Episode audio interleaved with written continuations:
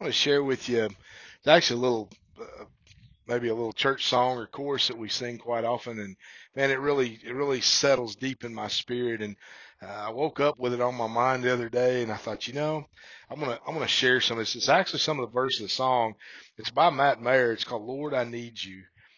But listen to what it says here. It says, "Lord, I come, I confess, bowing here, I find my rest. Without you, I fall apart." You're the one that guides my heart. Lord, I need you. Oh, how I need you. Every hour I need you. My one defense, my righteousness. Oh God, how I need you. Where sin runs deep, your grace is more. Where grace is found is where you are. Where you are, Lord, I am free. Holiness is Christ in me.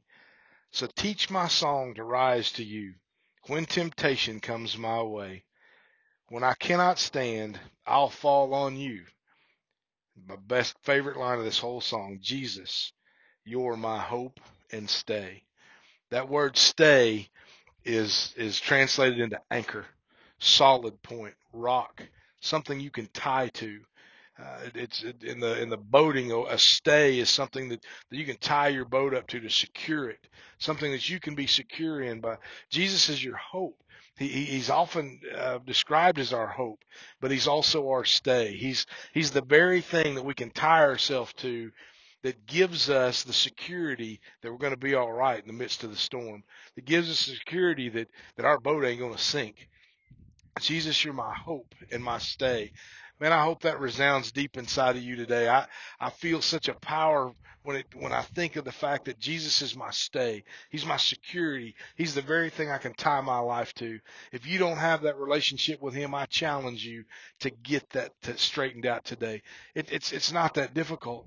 It's it's not it's not that hard. Simply just repent. Uh, you you know where you stand in relationship with Christ. Repent to Him, give Him your life, and allow Him to become the Lord of your life. And in doing so, He becomes your hope and your stay. He becomes your security. He becomes that anchoring point in the life storms that come your way. And there's going to be storms. You know it very well. You're walking through them now, or you've walked through them, or you see them coming. There's storms on the horizon. I pray that you find your hope and your stay in Jesus Christ today. God bless you. Have an awesome day.